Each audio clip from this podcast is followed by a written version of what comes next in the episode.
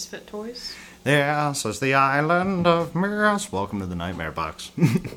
Presenting mistakes were made. My name is Brett Bloom. I'm sitting across from the beautiful, the effervescent, the exhausted after a very, very weird week. It has been a weird week. Kristen Pennington. I'd like to go right on ahead and skip the rest of this year, I think. And like most of the last year. Just, like blink from college graduation, wake up in Montana, and everything's cool next year, you know. well, I'm okay with the stuff that's already done and gone because it's done and gone and I'm not dealing with it anymore and it's a part of the growth process or so they say. Yeah.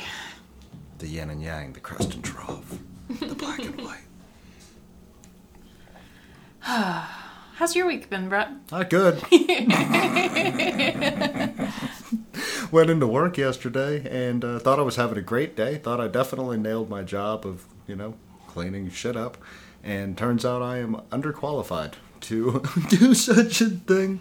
Despite being an Air Force veteran and college graduate, I, you know, can't hold down a manual labor job. Didn't get fired, got replaced at the end of my temp. So I can, you know, my record is still flawless. Despite my personality, somehow nobody has ever fired me from anything. I have been fired once, but my boss was like a super, super sexist asshole. Yeah. And uh, he fired me because I got tired of being treated like shit. And so, You snap at him. ish, I didn't like really go off on him. Um, I was working for um, like a sports bar type Yeah. place. And um, they treated you like shit anyway, like the owner of the place, like Mm-hmm. I like hanging out in sports bars, but I don't like the way the drunken clientele te- treat the women in the sports bars. Well, yeah, that too. The, the clientele sucked, but then like the owner flaunted constantly how insanely wealthy she was, and then everybody else just kind of got treated like shit. Like we didn't even get to take breaks or anything like Yeah. that. And then um, one of the like main managers was just this super sexist asshole who thought he was like the shit, and um, he made me. I think the day that I got fired. Made me on my hands and knees with just like a scrubby pad scrub the floor in the kitchen and uh, that was back when I was still Yeah. modeling. And uh, he was just like, "Yeah, you're gonna look back on this one day. You're just a regular Cinderella story, aren't you?" Like making fun of me because like he knew, yeah, he knew I modeled and stuff. And um, yeah, I was just like, "You can't treat people like this." it was just like I was over it. I was like, "It's not even my job to clean the kitchen floor." I was like, "That's the." kitchen staff's job to Yeah. mop it with a mop you know not on their hands and knees scrubbing the floor and uh, yeah, he dragged me back into his office and like belittled me and then let me go. So What that's that's the one and only time I've ever been fired from a job, and I was furious. I slammed the door on my way out. No, I've, I've managed not to get fired. I worked in a grocery store um, before I got in the service, and it was not in a good place, part of town. It was roughly three doors down from the pawn shop that I also worked in. So it was filled with like the same groups of just meth addicts and you know homeless people who try to beat you up over a loaf of bread. And um, my boss was an ex Navy guy. His name was Jerry, and he like encouraged us to chase down shoplifters because is not a good idea. No, we were like seventeen year old fucking Solid way to get shot. reckless fucking kids, and uh, like he'd go out the back door, and like we'd all fucking flood out the back door. Next thing you know, we're chasing some crack addict, like some forty five year old guy with a gun. We're just chasing him down. Uh, the funniest one of those stories, because I don't have a I got fired story, is we That's cha- still yeah pretty bad. we chased this dude because uh, he went into the bathroom with like two or three ribeye steaks or whatever it was, and came out of the bathroom with zero ribeye steaks, and then ran out the front door. So those steaks were on him, and uh, me and a couple of the other guys chased him across the parking lot, and then he ran up into the, uh, the, the, the not quite the projects, but edging on the projects, the, the land where thou shalt not go. and uh, we stopped chasing him because I'm not getting ready to get killed by a bunch of crips over, you know, some ribeye steaks. And uh, we gave up chases. Our kid selves and you know walked back to the store, went back to work. Like an hour or two later, the police come in with an evidence bag. This guy had taken a couple of these steaks, not one steak. We're talking like maybe three to five of these motherfuckers, and had shoved them up his asshole. Oh, gross. Yeah, and then I would not want those back. Yeah. I'd be like, you keep those, thank Yeah, you. they stopped him and they were searching him and they were like, "What the hell is going on?" You know, and they found one of the steaks in the back of his pants, like on his butt cheek, like tucked into his underwear, and um, so they take him in. They, you know, they're doing all the rest of it. They're searching him, and sure as shit, this dude has steaks in his asshole. there is no level of scrubbing that makes those steaks ever edible again. No, no, ever. And the police brought them back to the evidence from the evidence thing to go, hey, we got your steaks back. 'cause they had to return our property, and so the the butcher there. The, the story does not end with that steak winding up in anybody's stomach. It was immediately thrown away. But one of the steaks was in an evidence bag. Was particularly disgusting. And the meat dude had a magnet, and he stuck it to like the little fucking, you know, um, almost everything in a butcher's area is stainless steel, so I can't remember what thing it was. It wasn't a piece of machinery, it was like on the wall. And uh, he stuck that um, evidence steak. That's disgusting. It's like his own little sick piece of entertainment. Like, That's I disgusting. chopped that piece of steak, it wound up in a man's asshole, and it came back to me. That's disgusting. you win. That tops my story for sure. Yeah. well, same grocery store. I had to. Uh, oh, Jesus, we were working in the um, in one of the aisles, and everybody could smell something. We couldn't quite figure out what it was, and there was a pile of human shit on the floor. You know, in one of the other aisles. We went back and watched the cameras, and it was like a three-year-old girl, and she just like straight pulled her pants down while her mom was like looking at laundry detergent, and then just greased the floor. That's actually kind of funny, though. If it had been an adult, I would have been like, that's gross, that's Uh, fucked uh, up, but it's kind of funny. I've been thinking about it because I'm, Jesus, fucking Christ, Now guys. be the animals. Yeah. Being animals.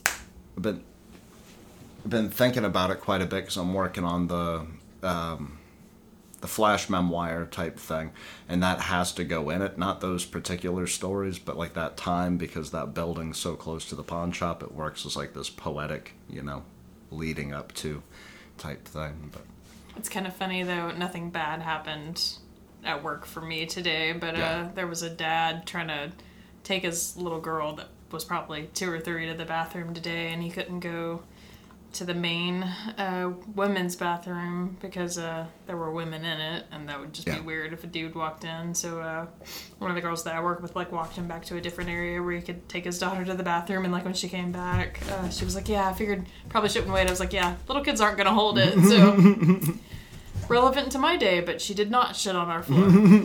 she made it just fine. can we split them up? Jesus Christ! Settle down, buddy. Doing a show. right back at it. Mom, mom's my corner man. Cut me, He's Mick. gonna, he's gonna nail you in the nose, and then you're gonna He always regret does. all of your life never wins the decisions. fight. But yeah, all that to say, um, I'm I'm losing my job uh, at the end at the end of January, so I've got a little bit of time left um, to f- try to figure something else out. But I was having a discussion with you last night, uh, talking about how I. If this was not my last boss, the next one has to be, and Yeah. it was like this weird reaffirmation in my head. I didn't move to Montana to get lost in another string of jobs where I'm cleaning shit off the floor either at the shelter or the grocery store. Yeah. I know in the moment of. Am I, do I need to put Winston on the up? you should bottle him. With a Um. pen. It was a pen and it was closed. I know uh, in the moment of kind of crummy things happening, there's not. Oh no, I cried like a little bitch. Oh no, that's not what I was gonna say. I know there's not like a lot anyone can say or do to make it better. Like if the reverse happened, there probably wouldn't be anything you could say to me that would make me Yeah. be a little or not, you know, as upset about it. But uh, like that was kind of, I guess, my thought whenever you told me. I was like, man, that super sucks. They definitely kind of did you dirty, but at the same time, I'm like, this isn't. Yeah, this isn't what we came here for, and there are just better things ahead. Yeah, I mean, they didn't. I, I can feel the way I want to feel about the being underqualified part.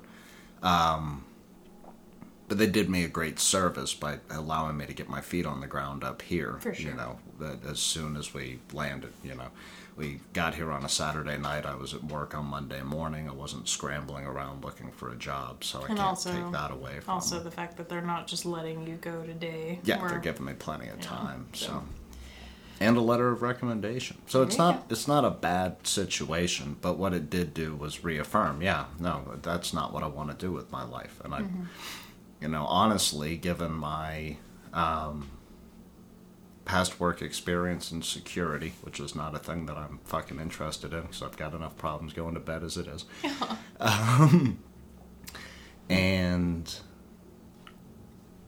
outside of that, it's it's mostly grocery store, pawn shop. Like I, I haven't had a whole shitload of jobs. I have jobs for, you know, some some amount of time.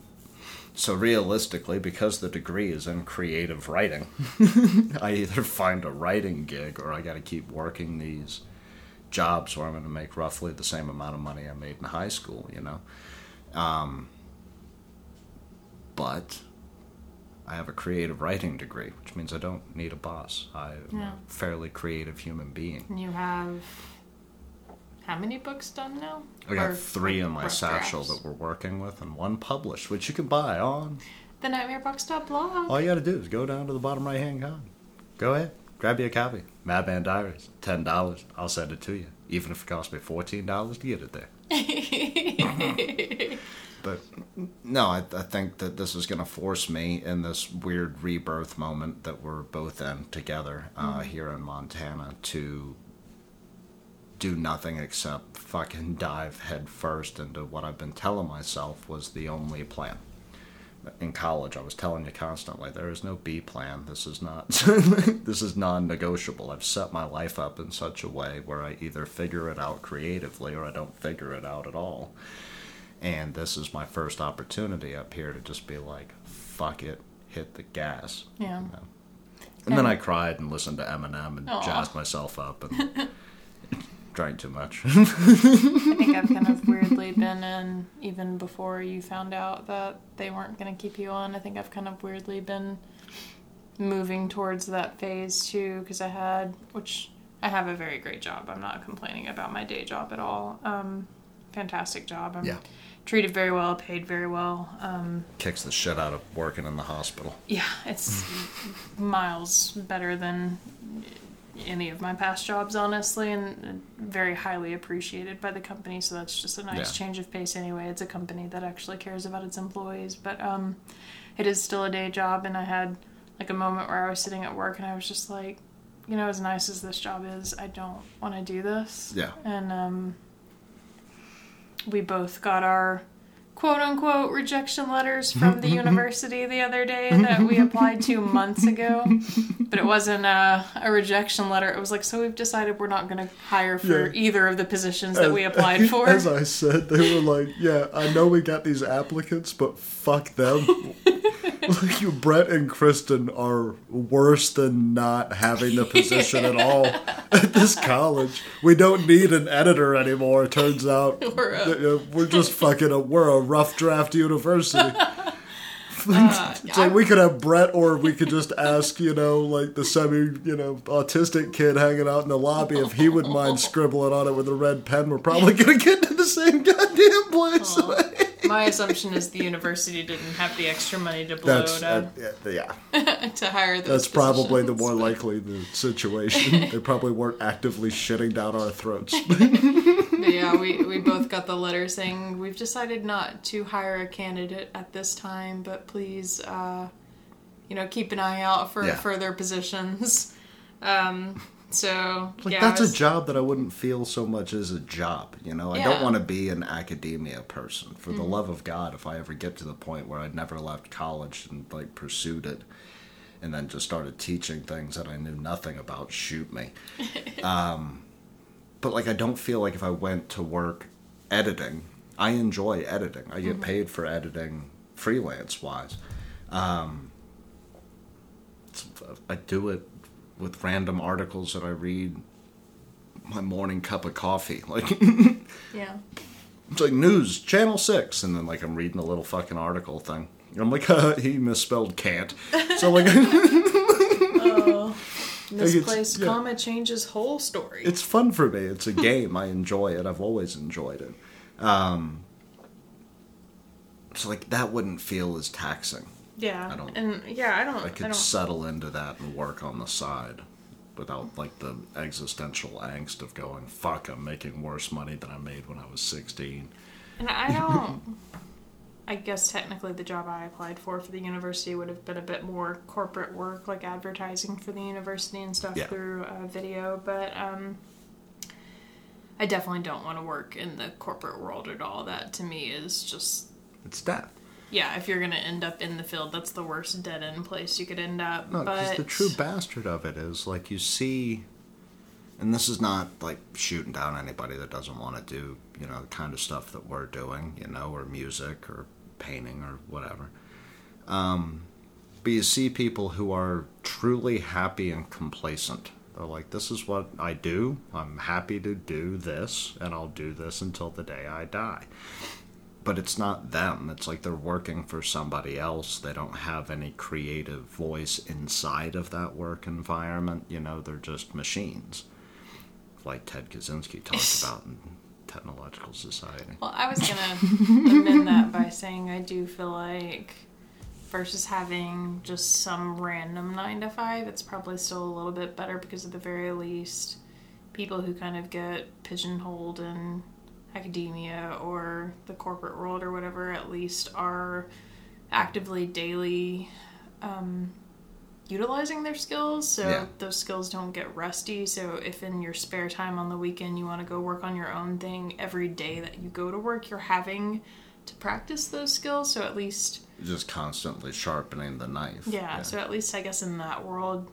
you're practicing constantly, so there is that. But uh yeah, I did have a weird moment after we got the quote unquote rejection letters and then I was just kind of sitting at work like I don't I don't want to do this job, you know, where I was just kind of like why are we trying to find I mean literally we have to eat, we need money, but like Yeah. in a long We don't make a lot. in a long term sense, why are we like still applying for these jobs and still doing this stuff? Like it is Like I the bullshit jobs or like the creative jobs?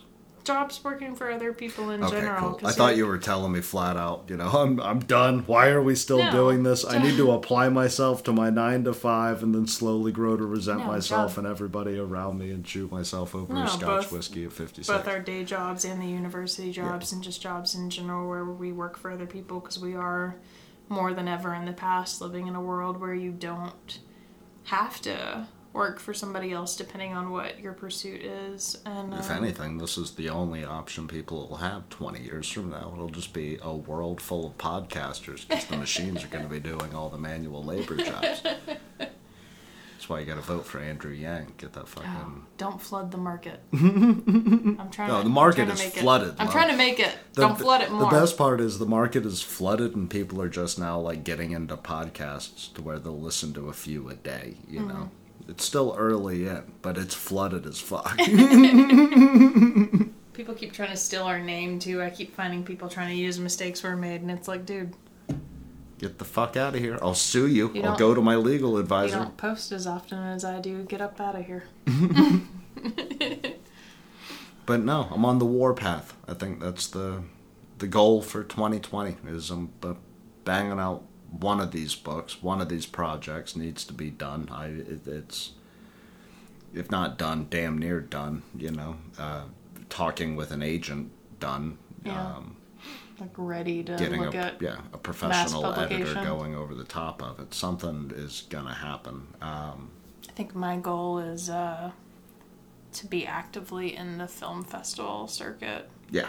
Like I don't necessarily envision having some Well, the Roxy Feature holds, film. Yeah, the Roxy holds competitions and stuff. I think, and they like do short film comps and Well, I'm not dismissing that by any means. I was thinking uh, a larger scale, like the Toronto Film Festival, or you know, like stuff like that, where a thousand. Yeah, no, people that matter are seeing Yeah. it.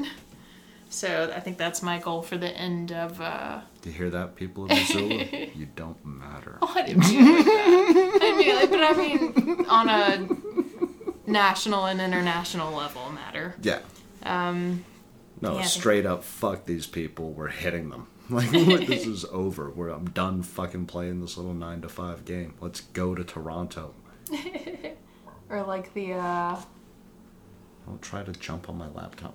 Fuck off. like Sundance or one of those, you know, like one of the bigger ones. Like have a not a feature length, but a a, a reasonable short film in uh, the film festival Like circuit half by an the end of the hour? year.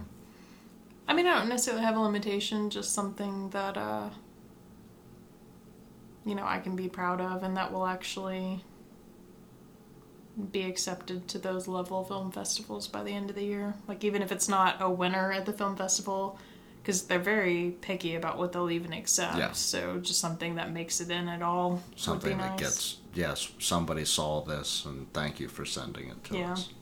I need to do that as well. That might be one of my goals, not a film festival. Um, but I follow a lot of writers' websites and stuff, and I always see the deadlines for the short story contest coming up. And I never take the bait. I don't know what it is. It's not like I don't have an extra fifteen dollars, you know, that I could use as a you know submission fee or whatever. Yeah. Um, but yeah, getting the used to that sort of a process. Um, Because even if it's not a but if you win one, then people will be like, "Well, what kind of writer are you?" And I'll be like, "I'm the one who won the so and so writing contest in 2020. well, even if you don't, um, the sun and rose in your mother's butt cheeks, 2021.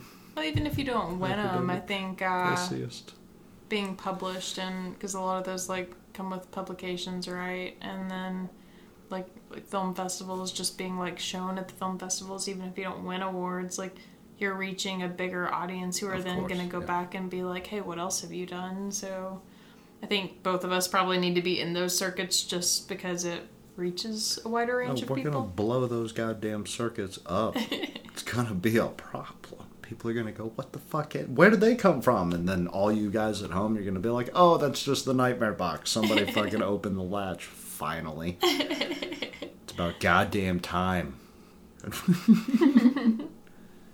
I did buy a new lens, so I'm excited about that. That's Kristen did get a brand new lens. What kind of lens you get? It is a Rokinon. Hang on one sec. I'll sorry. give you the official. I Just thought you were gonna tell me it was a wide angle. No, it's a, it's a specific lens. It is a it is a wide angle lens, but the company is Rokinon, um, which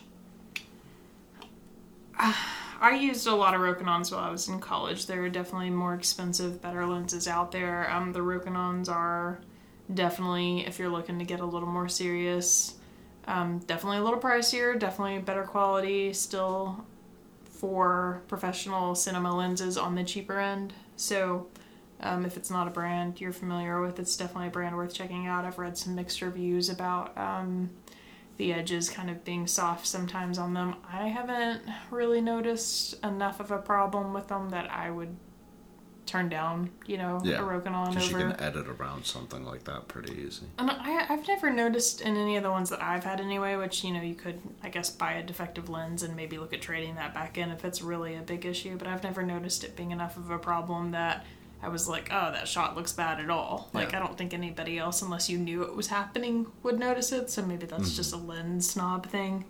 But anyway, um, it's a wide angle lens. The company is Rokinon. I got the 14 millimeter T3.1 Cine lens. So, um, yeah, it's a actual cinema lens. It's my first one that I've ever owned. I'm pretty excited about that. So, you, you were showing it to me. Uh, was it last night or the night before? night before. Mm-hmm. The night before when that came in, and you were like, "This is the 50 millimeter," and it was like a really close, really Tiny. claustrophobic like shot. this, the 50 millimeter is smaller than the like center palm part of your hand. It's tiny. And then we popped in your brand new lens, and we got the entire room and some of the kitchen. It was like holy fuck! And then you were able to zoom in on any one part of it, and you could almost read the words on the fucking whiteboard. Well, let me amend that. Um, the 14 millimeter only shoots at 14 millimeter. It's not a Oh, zoom yeah, lens. well, it's your so I was I was yeah. digitally zooming in uh, with my camera, which it would not shoot that way. So let me just amend that. It doesn't. the lens itself does not zoom. The camera does. Yeah, I was digitally zooming so I could check my focus. Mm-hmm. Um, but yeah, it's a Hell of a lens. I think actually, if I'm not mistaken, that picture we took from Ziggy where you're holding my uh, shoulder rig and all that, I think that's the lens that's on the camera, and that thing's like as big as your face Mm-hmm. Oh, almost. the one where I put it over my Yeah. eyeball like I was takes up half your face. Patch. Yeah, I I'm love that sure. picture. I'm pretty sure that was a 14 millimeter on that. Um, like I said, I've used the lens, I've worked with the lens, I've just never owned an official cinema lens. well, so- what's the best reason for buying the lens, or what, like what's the Um, well, best shots you get with those types of lenses? It's uh again uh, it's a cinema lens so any lenses that are considered like cinema grade or whatever Yeah. they're just better quality for shooting No, video and stuff like that in general than the cheaper knockoff brands Yeah. so it costs a little bit more you get Got better a fountain quality pen over there. I don't even bother buying ink for it because it, it costs me too much money buying these disposables. but yeah you, you spend more money you get the better quality you're gonna get better quality so um the images are just sharper and i will say if you're at a point in your career where you're just kind of starting out and you're trying to figure out where you're going to spend the money if you only have a set amount of money to spend get the cheaper camera body and the more expensive lenses because the better lenses can compensate for what the camera body can't do I would almost think it would be the opposite. it's not. yeah. The uh, more expensive lens will compensate for uh, the camera, like actual quality of the camera. So yeah, if you're gonna upgrade one of the up one of the other, upgrade your lenses before your camera body.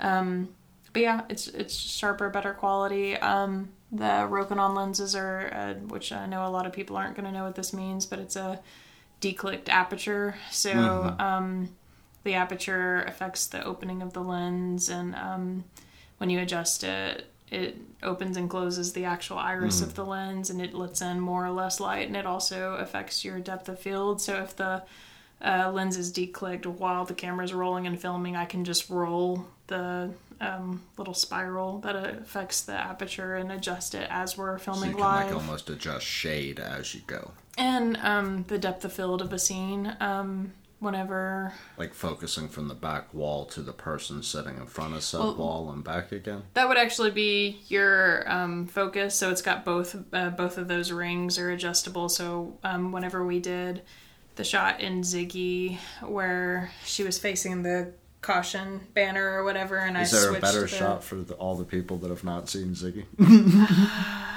I mean, there are definitely people out there who have done it. I don't know Yeah. if any of our films that are live have done it, but whenever you see a, a scene where the focus is kind of on the forefront and then it just sh- like subtly shifts to the background and you almost don't even notice it, it's someone adjusting like the focal point.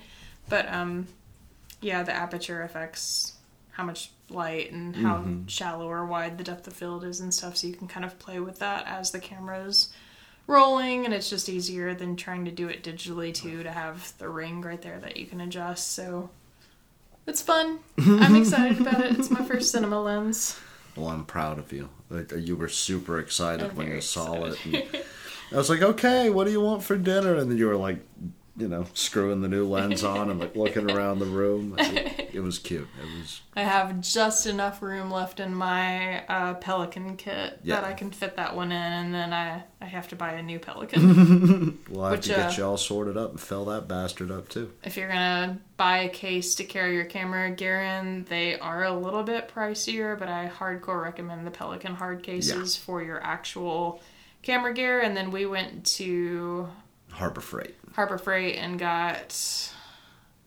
It started with an A. I can't remember. It was like a knockoff brand that had hard cases, and that's what I have uh, my audio gear in. Pretty solid. Uh, definitely think the Pelicans are a little bit better quality, but if you're looking for a discount version, pretty nice. I think they're actually gun cases, technically, aren't they? Yeah, yeah. But uh, the ones that you got, but I can't remember who the manufacturer was. And then they've got the custom squares that you can pull out of the yeah, it's called a pick and pluck. The foam on the Yeah. inside, you can adjust them. Um, so it makes it super easy instead of literally having to carve it out with a knife or whatever. You literally just pluck out the individual squares. So very easy to customize. They're pretty much damage proof. They're weatherproof, waterproof. You drop that thing off of a you know reasonable distance, your gear's not going to get damaged. So protect Drax your is now fighting his food. Jax, what the fuck are you doing, my guy? Destroying this podcast. No, I'm happy for you, and you're going to use that in the homework assignment that we're I working know. on. How are you going to use it? Well, I don't want to give away what you, we're shooting. are you using it for the lead or follow shot, or whatever we decided? It is entirely possible because that is actually the cool thing about wide lenses. Um, they just naturally Catch that? It was a leading question. they um Thank you, Alex.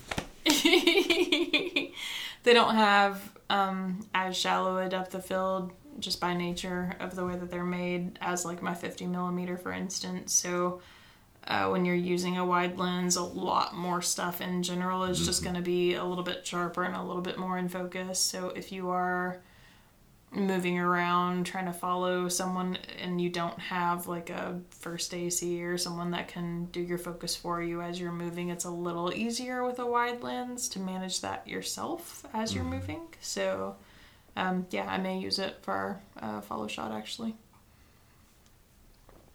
Fuck yeah. you all right? Yeah. Why? I don't know. I'm sitting slumped. The, the week has crushed my spirit. Just slowly crumbling me shoulders. No, I'm just a slouch. I don't sit upright. I need to have one of those back posture things so I yeah. don't sit like a slouch. I don't have a chair with back support either, to be fair.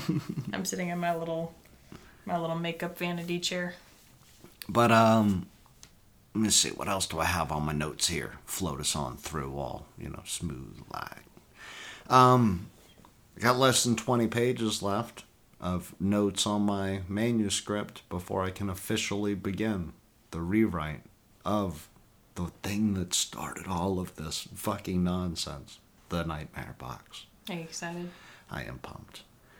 How long I do you think it's gonna take you to type it all back up? Uh, days. Because this is one of the ones that got And by lost. days, I meant weeks. This is one of the ones that got lost to laptop death, right? Yeah, this is uh, for longtime listeners. You guys might remember. Um, I was a lot dumber before I met Kristen, and I had an HP laptop at the time, upgraded. Um, Brett's too macho for umbrellas. And I'm too macho for umbrellas, and I was under the influence, and I was under the influence that my backpack was waterproof. And um, that was not a fact. So I was walking across campus in a torrential fucking downpour, and then walked into the library to work on a paper, opened up the laptop, and zzzt, everything's gone. Everything. Two rough drafts to separate manuscripts. I wrote the Nightmare Box. I wrote this other one that's under the working title Victimization. Um, gone in an instant. The only thing that was remaining were the individual printed out copies. Which, thank God you had them printed. Like, No, thank God you're the type of person no. who prints your stuff to edit. 'cause I edit on the computer. You, you remember when I was panicking uh, when we were trying to set up the printer so that I could print out the screenplay? It's because I have a feeling that now that that's done, this thing is going to die, shit out on you. and that'll be my only copy. So, I um, I mean, you got to know how to handle the situation immediately. But I have twice now spilled liquid on my Mac, and it's still going. So Yeah. I think you're all right. No, I've Just don't spilled. do. I've spilled nothing. I treat this like the precious treasure that it is, and I, you I don't. I, I don't even want to touch it half the time. Like, but um, oh, it's gonna take me a while to get it all typed back in. Um, I'm gonna th- I'm gonna do it through Scrivener so I can break it up chapter by chapter and then add note sections so that I be- can work on things. That'll be interesting. Did you do it in Word originally? Yeah, How'd it you- was originally done on an HP laptop in Word where you would type 15 words and then Word would remember that you had typed those 15 words. So it was janky as fuck. You'd be like, and then like the cursor would be three or four words behind you. I type very fast. I've been at this for a while. I thought it'd be kind of interesting to see how it changes though, since you'll be using. Uh, I can look at it a lot Formatted closer like a in book, Scrivener. Yeah. And I can change the formatting. I can make it look like a audio or not an audio book, but a fucking ebook on my computer. So that's cool. yeah, I can I can dress it up, dress it down, do whatever I have to do. I can set up post notes and stuff like that to kind of keep track of things. Um, and you can do little like the post notes or notes, like if you want to like change something or edit something. Or they're like, they're better little- than the word comments you know? Because like when you do word comments they're all crammed up in the side. Yeah. you can set like literal like kind of like the corkboard thing. It looks like that on the program. You type up individual index cards and then, like this one's tied to chapter one scene one and then you go in there and this is what i need to happen here. So you can expound um, so it's going to take me a minute to get the second manuscript done, um, and that's the one that I want to be able to call Rough Draft Part 1.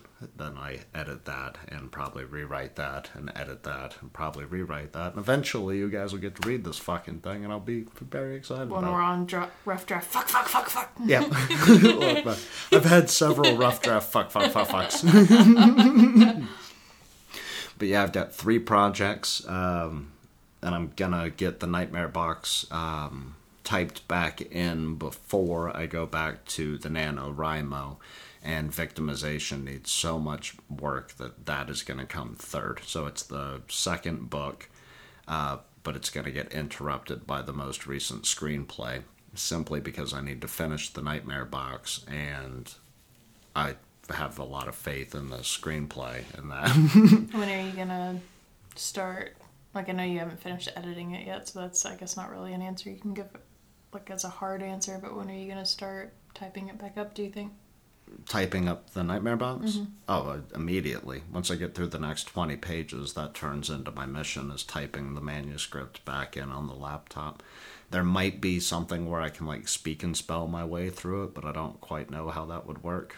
I don't have, uh, I guess, a appropriately neutral voice to get away with that. Siri never types what I tell her to Yeah, type. so I'm probably gonna have to go through here and type up, you know, like the 200 pages or however long the manuscript is, and then once I get it all typed up and I got my notes while I'm typing it up, and I've veered off to different things and typed up other shit that needs to be added to different parts. and backed those up on a hard backed drive. Backed all of those up on a hard drive and blew up the hard drive on an accident because you know that's just what happens. No, I plugged in my big hard drive. We're good. Once I have that done, then I can go back to the screenplay and work on the movie. So it's nonstop work. I know it doesn't look very productive from the outside, but Kristen can attest. I work my goddamn dick off. Very hard, and I'm very proud of you. I know you are, and I just needed it for self validation. And see, I'm doubly careful with my things, so we're good. We're not gonna lose this one. Yeah. Well, We that was two separate hard drives. One of which is like a stationary one that doesn't Yeah. go anywhere, and it's plugged into like a strip that'll kick off if there's any kind of sort shortage or anything like that. So we're not losing anything.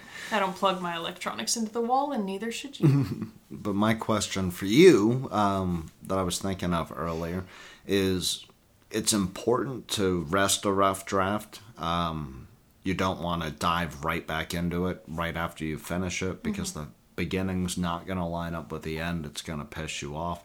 Also, you haven't developed or thought about it any more than you did on the day that you stopped. So, I, I would say like three months would be like the ideal rest for like a full length manuscript unless like you're trying to hit a deadline then i can kind of see how you wouldn't have that amount of time to just let it sit. I like to work on other things in the meantime hence the entire plan that was just laid out. Um, but filming's a bit different because you're almost always on a deadline Yeah. so how much rest time do you get in film or is it just a continual process Well, I think the difference with film is, you know, when you're writing something, you're also typically the editor. Yeah. And um, I think for most films, like, yeah, if you're doing your own, you know, low budget, no budget film or whatever, you're probably to a large extent editing as well. But um, for most films, the director kind of sits in during the editing. They're actually not the editor. So, um, I think it's a little easier to make that a continual process because the director kind of sees the film from start to finish, but they're not always the head of everything that's going on, even though they're technically Yeah. the head. And it can't rest Um, for too long, I guess, because if you waited three months, the seasons have changed. You can't go back and make another shot, you know. Yeah, that is true. Because, yeah, I, sometimes whenever you're trying to edit, you find stuff that you need to go back and fill in. So there's not a lot of room to rest there, and I've never really had the luxury of letting any of my stuff rest because I, you know, low budget, no budget. I've edited all of my own stuff, and um, pretty much everything I've ever done was for school, so you had a really tight deadline, Yeah. so I didn't have time to take a break from it at all. But um, when we did the dolls, I did not have enough time to finish it the way I wanted it to be finished for the deadline for school. So what I turned in was a really rough, not good draft, and then um, kind of just focused on getting through the semester with like the intention of going back over the summer and reworking it and. I don't think I took too much time off because I know we had a deadline that we wanted to get the trailer out by, and I did the trailer first and then went back and finished the movie.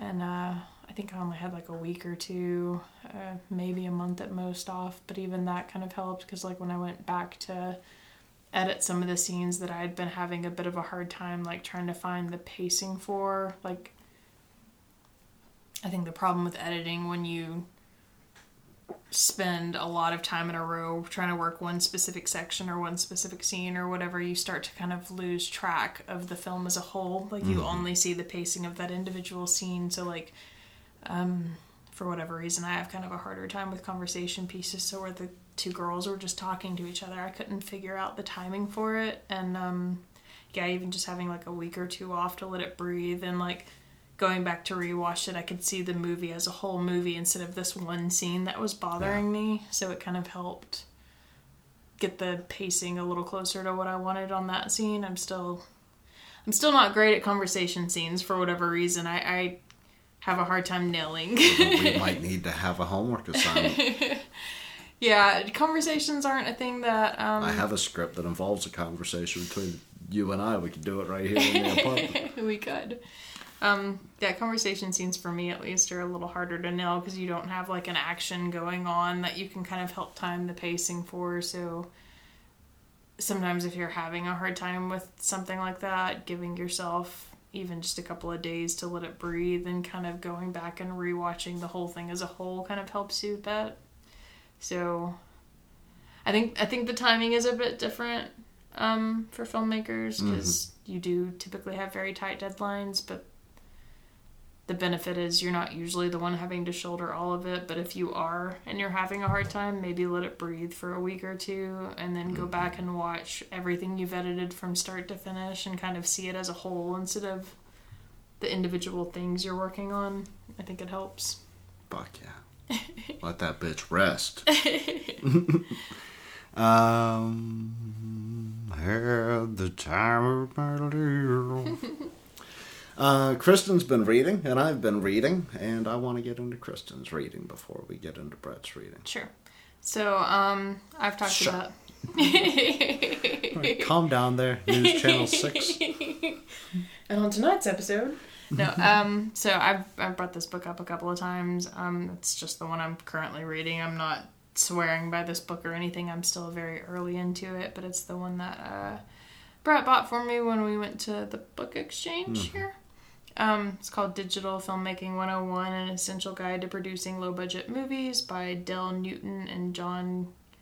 I still think that's maybe Gaspard. I have no idea how you pronounce that. I haven't made an effort to look that up. Um, but I got to a section in it today where they were talking about there's a popular phrase, uh, write what you know. Yeah. And um, they were talking about uh, when you're writing a script for a low budget movie in particular, that you should write what you own. and the concept behind that is um, if you're writing a script, write for scenes that you know you can realistically shoot. Did we lose it? I don't know how, but yeah. One No, no, a man down. Is there anybody there? Let me log into my fucking computer, you sour faced little cunt. Definitely editing this out. All right, there we go. And we're back. What were you saying? um, the concept bet- or that they were talking about, right? What you own is for specifically if you're shooting a short film where you don't have any money. They were saying like when you write your scenes, you know, write for places you know you can realistically film in, write for props you realistically own, you know, stuff that you don't have to go out, buy, rent, whatever.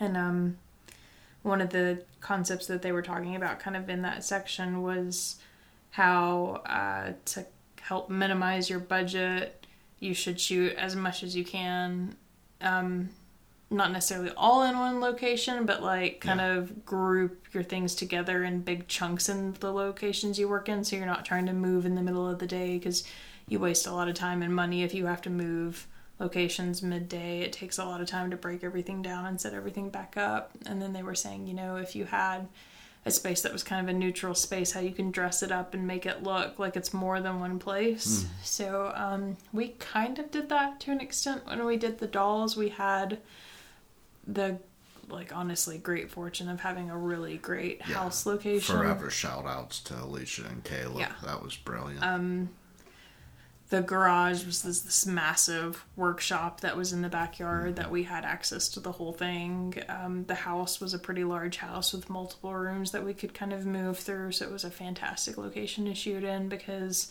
half of the house we never even saw for part of the movie, so we turned it into a secondary house. So when you think you're in one character's house and then the other character's house later we're actually in the same house for the whole movie and um, it saves a lot of time and a lot of effort and if you can kind of be choosy about your camera angles or the way you're dressing your sets or whatever you can kind of make a space look yeah. Like it's a different space when it's really not.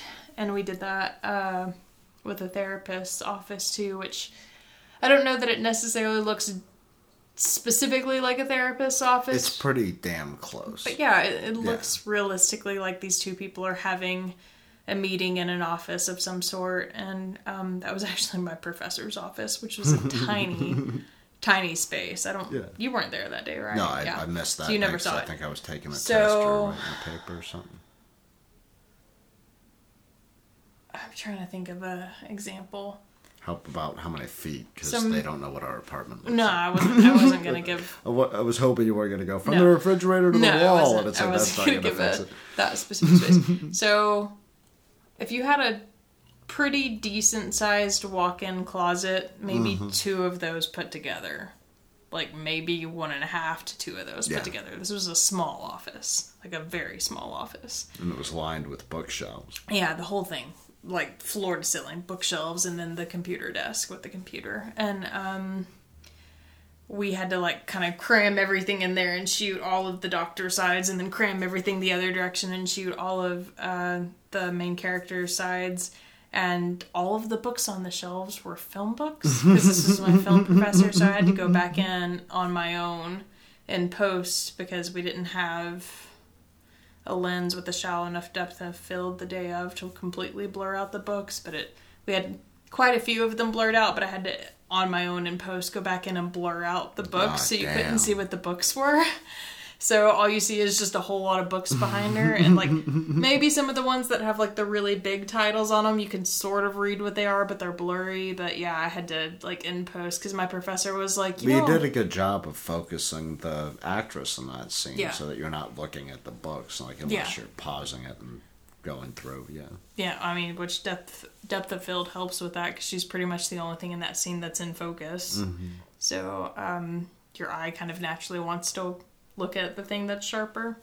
But yeah, you can you can cheat stuff like that if you have uh, books that you wanna, you know, if you have a bookshelf with books and a chair and a desk that you kind of want to stack in your own apartment and make look like a doctor's office, depending on how you shoot Yeah. it, you can totally pull it off and Well, just. we uh, could do it here if we moved the, you know, like stack those two bookcases on top of each other, set them up, pushed all this out of the way, and put the desk right here. Mm-hmm. You know, you could turn this half of the apartment into just about anything. Yeah.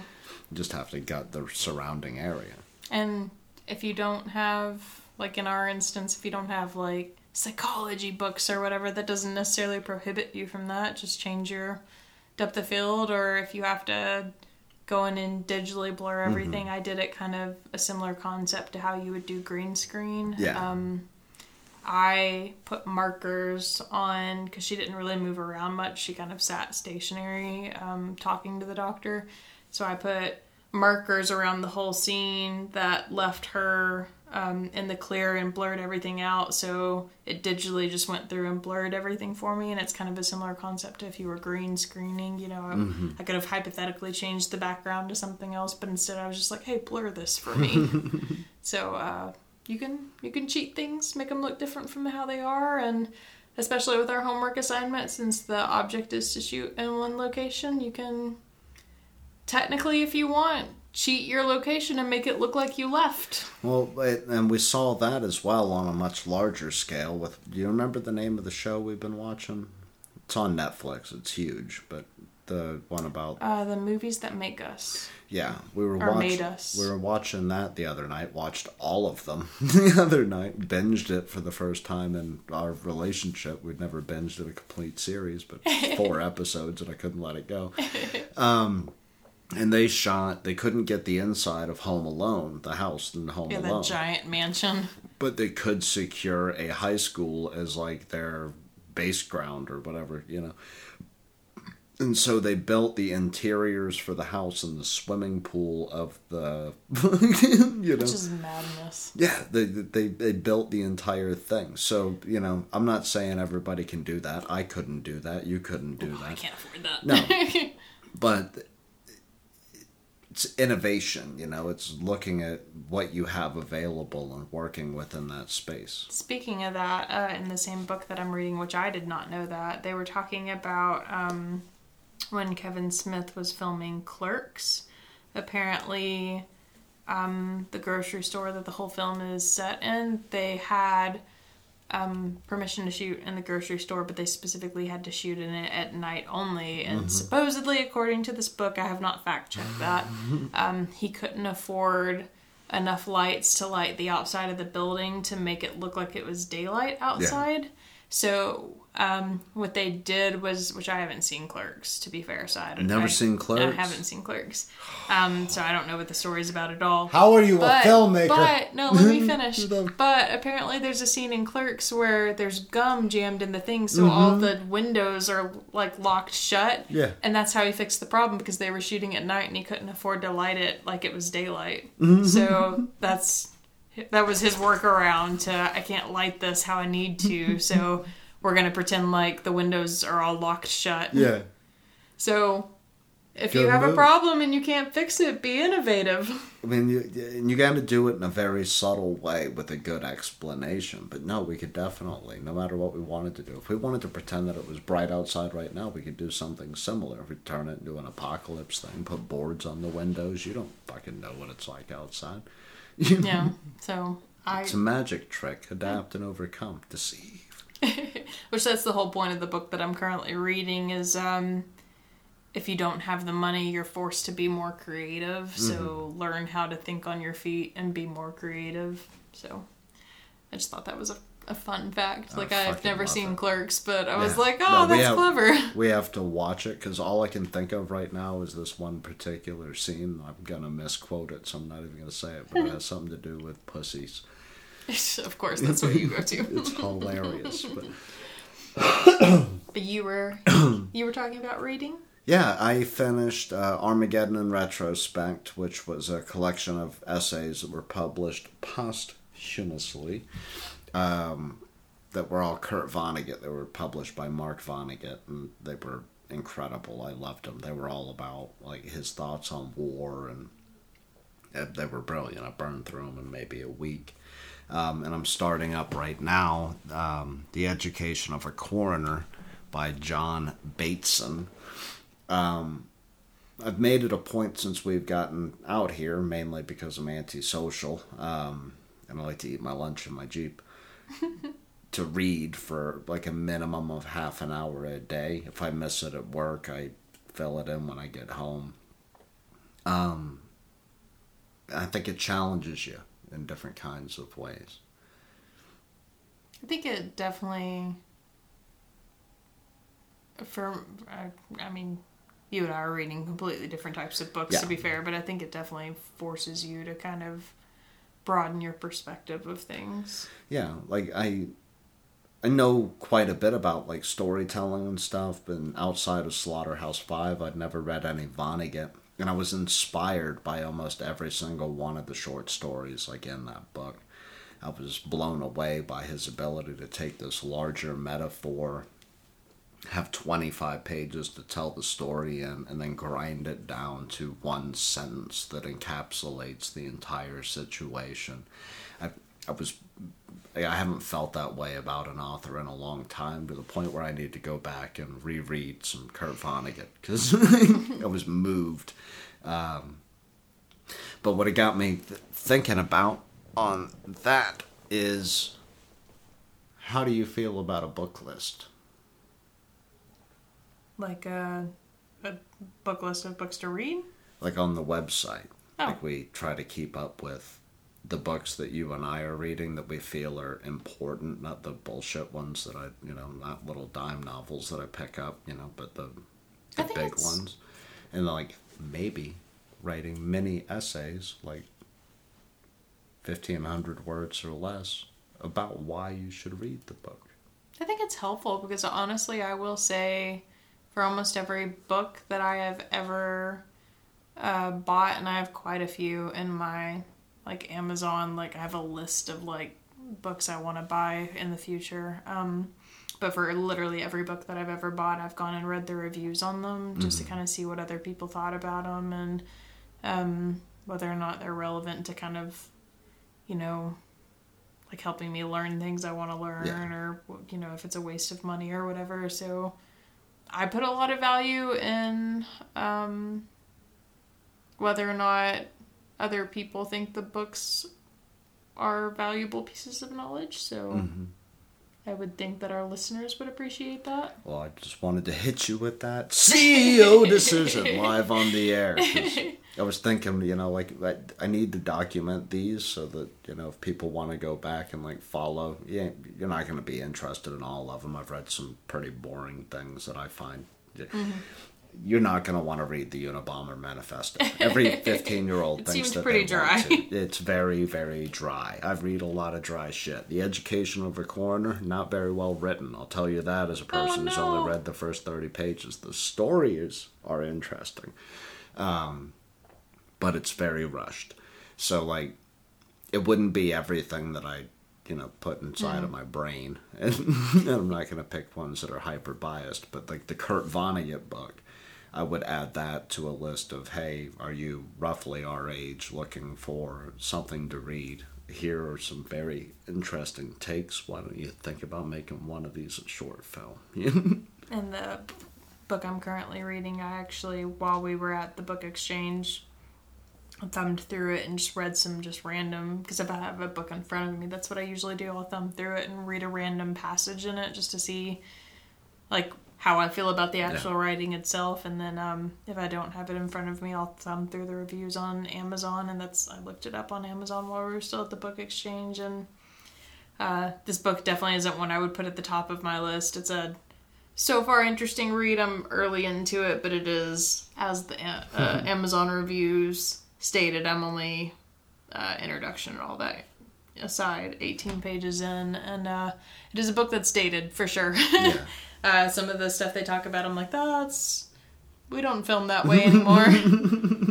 I don't need to buy because they talk about saving money, so you can buy. Uh, tape or whatever Yeah. and i'm like oh i have memory cards i don't have that problem but uh like i do think it would be helpful for people like be like oh like this is what i thought about Yeah. it you know this is how i felt so Like I've uh, got five or ten specifically on the craft, you know, that I could probably list off right off the top of my head. Like if you're looking to get into it, here's a handful of books you could start stephen off king on. number one Stephen King, you know, you got the uh, the War of Art, um, a handful of those fucking Flash books. I I fell in love with those things, but no, I, I'm gonna consider throwing one together and. Um, i would probably put if i had to name a number one book if you're looking for a number one book i would probably put um I think it's called the film. Yeah, the filmmaker's eye has so far been my favorite film book I've read, but the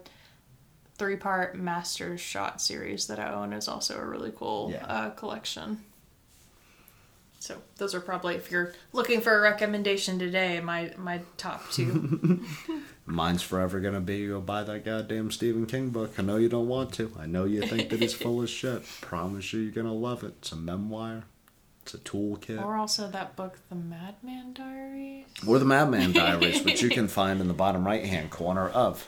The Nightmarebox.blog. And if you go to the top right hand corner, you can see the dolls, which I wrote, Kristen directed. Um, that short story, uh, by the way, is inside of the book. Or you go over to youtube.com slash Kristen Pennington and you can find the dolls amongst all the other things Kristen has worked on. Real quick before we move on to the other plugs, um, it's in the credits, so I don't feel horrible about not shouting this out every time. But um, Destiny was our DP on the dolls, and she did Hell a yeah. fantastic job. That movie would not have ended up being what it was without her. So uh, I don't think I've ever specifically called her out on the podcast, but Destiny, I really appreciate all your work on that. And if Destiny wants to tweet us a thing, we could go on over to. Uh, that's at Nightmare Box Pro. was going on over there to the Instagram. I wasn't expecting a shout out. Sorry. No, you're fine. it just occurred to me. I was like, I don't. I mean, like she's in the credits and all that, but I don't think I've ever specifically her, between her and uh, our composer Andrew. It Yeah. completely changed that film. No, So they're they're fantastic, and I'd be more than willing to work with them again. Do we get them all? no, we didn't do Instagram or the What- email. What's the Instagram? Instagram is at Nightmare Box Productions. you guys want to email us? I guess you can do that over it. Uh, Nightmare Box Productions at Gmail. I also started a, I think it's pronounced Vimeo, so you can find us on vimeo.com slash Nightmare Box Productions. God damn right, son. Ready to go make some barbecue chicken? I'm ready to take a shower while you make me some barbecue chicken. You make better chicken. You make better all the meals. I mean, I'm, I'm pretty good. Pretty much all around satisfactory. all right. I love you, sweetheart. I love you. And I love you guys. And we will talk to you on Friday. Mm, mm, mm, mm.